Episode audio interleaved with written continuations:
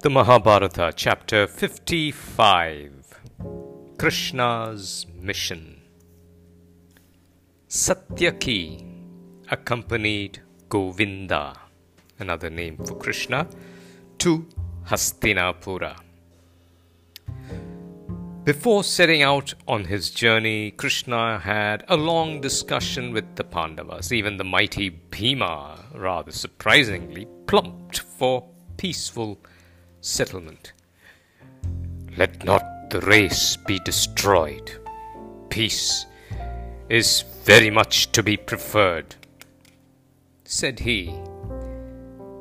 The poet Vyasa makes Bhima speak thus in order to show that truly great warriors desire peace, and that to seek peace is not a sign of fear. But Draupadi could not forget her humiliation. Holding her locks in her hand, she stood before Krishna, and in a voice quivering with grief, she said, Madhusudana, look at these tresses of mine. Do what honor requires to be done. There can be no peace with honor. Even if Arjuna and Bhima are against war, my father, old though he is, will go to battle supported by my children. Even my father can keep out. My children, with Subhadra's son Abhimanyu at their head, will fight the Kauravas. I have, for the sake of Dharmaputra, these thirteen years suppressed the burning flame of anger within me. I can restrain myself no longer.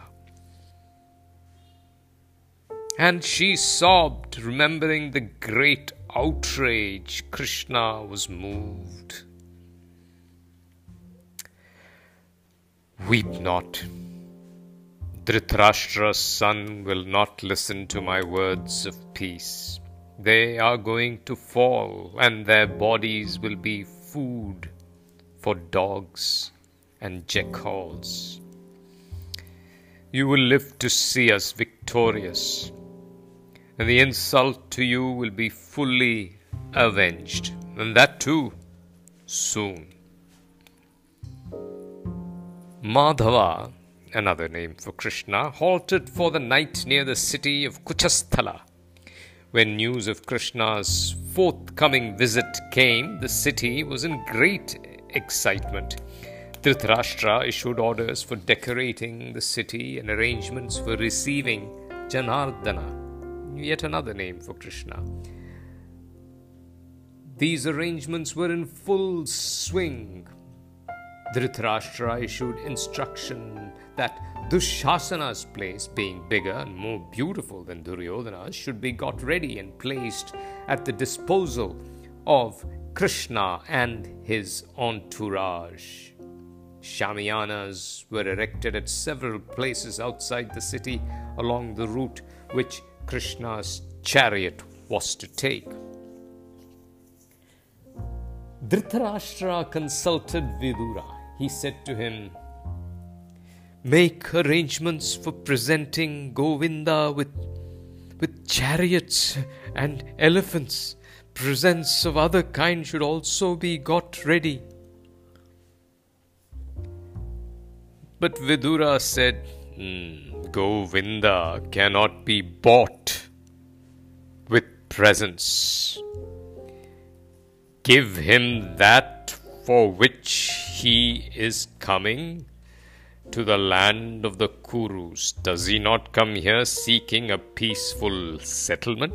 Make that possible. You cannot satisfy Madhava with other gifts.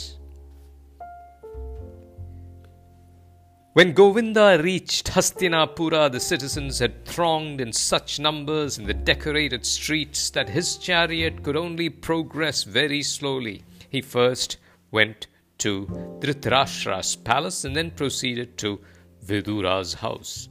Kunti Devi met him there. Thinking of the sufferings of her sons and overpowered by grief, she wept. Krishna comforted her and taking leave of her made for Duryodhana's palace. Duryodhana gave Govinda welcome, invited him to dinner, but Krishna said with a smile, Emissaries eat only after their mission is fulfilled. You may give a feast when my work here is completed. Declining Duryodhana's invitation, he returned to Vidura's house where he rested. Vidura and Krishna took counsel together. Vidura told him that Duryodhana's arrogance was based on his confidence that no one could defeat him as long as Bhishma and Drona, who he knew were under a moral obligation not to abandon him, stood by him. Vidura said that it would be a mistake for Govinda to enter the wicked man's court. All who knew Duryodhana and his brothers apprehended that they would plot through fraud and deceit against Krishna's life. Hmm, what you say about Duryodhana is true. I have not come here with any hope that I would be able to secure a peaceful settlement, but only in order that the world might not hold me to blame. Have no fear for my life, said Krishna. The next morning, Duryodhana and Sakuni came to Krishna and informed him that Dhritarashtra was waiting for him. Govinda went to the court along with Vidura. As Vasudeva came into the court, the great assemblage of kings stood up, saluting the elders with folded hands and with a word or a smile for the others. Krishna took his seat. The introductions over, Govinda rose from his seat and, turning to Dhritarashtra, explained the object of his visit. He made clear what the Pandavas wanted. Dhritarashtra, do not bring ruin to your people. You regard as bad what is good for you, and as good what is bad for you.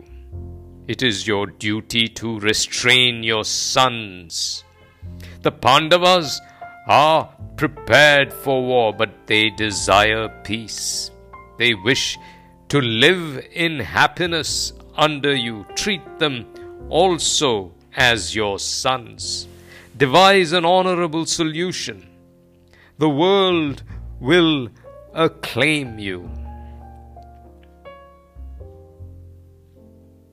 Dhritarashtra said, My friends know that I am not to blame.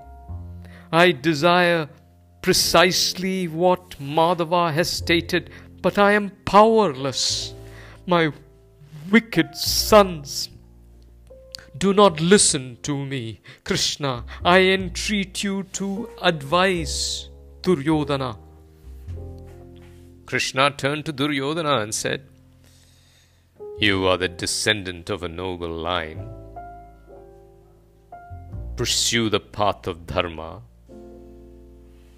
Your present thoughts are unworthy and befit only men of lower birth. On account of you, this famous line is in danger of being destroyed. If you listen to reason and justice, the Pandavas themselves will install Dhritarashtra as king and you as the heir apparent. Make peace with them by giving them half the kingdom. Bhishma and Drona also pressed Duryodhana to listen to Govinda. But Duryodhana's heart could not be softened. I pity Dhritarashtra and Gandhari, whom Duryodhana is dooming to bereavement and desolation by his misdeeds, said Vidura. Dhritarashtra once again said to his son, If you do not listen to Govinda's advice, our race will perish.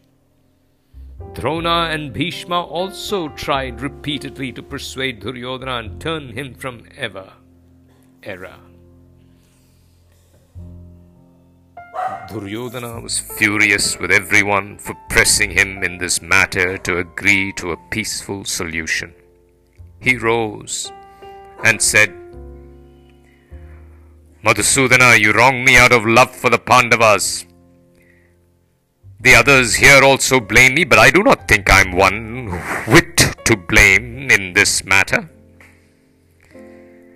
The Pandavas of their own volition staked their kingdom at play and being defeated justly forfeited it. How am I responsible for it? Losing the game, they went to the forests as in honor bound. For what fault of mine do they now seek battle, wish to slay us? Ha, ha, I will not yield to threats. When I was young, the elders, the elders did us grievous wrong by giving the Pandavas, I do not know why, a part of the kingdom to which they had not a shadow of a right. I acquiesced then, but they lost it at play. I refuse to return it to them. I am utterly blameless. I will not give the Pandavas an inch of land, not even a needle point of it. When Duryodhana said that he had not committed wrong, Govinda laughed and said, the, the play was fraudulently arranged by you in conspiracy with Sakuni, and you afterwards insulted Draupadi in an assembly of princes, and yet you have the impudence to say that you have committed no wrong? Krishna reminded him of other iniquities he had perpetrated against the Pandavas. Dushasana, seeing that Bhishma and others were accepting Krishna's indictment of Duryodhana, said, Brother, it seems that these people have put a bind to you with ropes and, and they want to hand you over to the Pandavas. Let us get away from here. Duryodhana, accompanied by his brothers, walked out. Govinda addressed the court again and said, Sires, the Yadavas and the Vrishnis live happily now that Kamsa and Sishupala are dead. In order to save a whole people, it is sometimes necessary to sacrifice an individual. Does it not happen occasionally that a village is abandoned in order that the country may be saved? I am afraid you will have to sacrifice Duryodhana if you want to save your race. That is the only way. Dhritarashtra said to Vidura, Bring, bring far-sighted Gandhari here.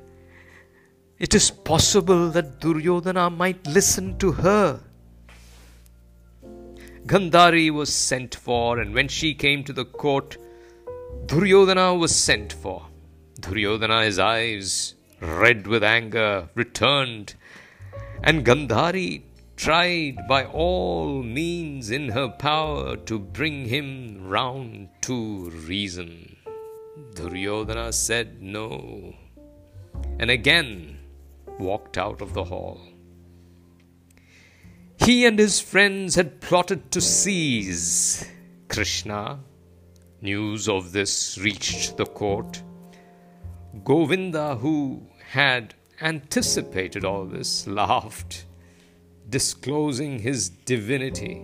The blind Dhritarashtra, by the grace of Krishna, temporarily regained his sight and was able to see Krishna in his Vishvarupa presence in every form.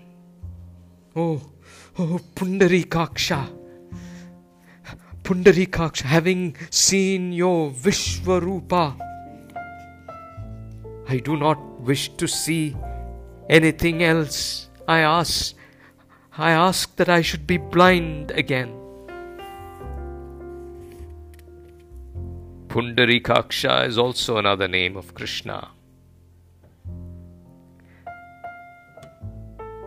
All our efforts have failed. Duryodhana is obstinate, said Dhritarashtra to Govinda. And Krishna rose and with Satyaki and Vidura on either side of him left the court. He went straight to Kunti. He told her what had happened and she asked him to convey her blessings to her sons. The time has come, said she, for that which a Kshatriya woman brings forth sons. Oh Krishna, may you protect my sons. A Kshatriya mother brings forth children to be sacrificed in war. Purushottama got into his chariot, sped towards Upaplavya. War became a certainty. यत्र योगेश्वरकृष्णो यत्र पार्थो धनुर्धरः तत्र श्रीविजयो भूतिर्ध्रुवानी तिर्मतिर्मिम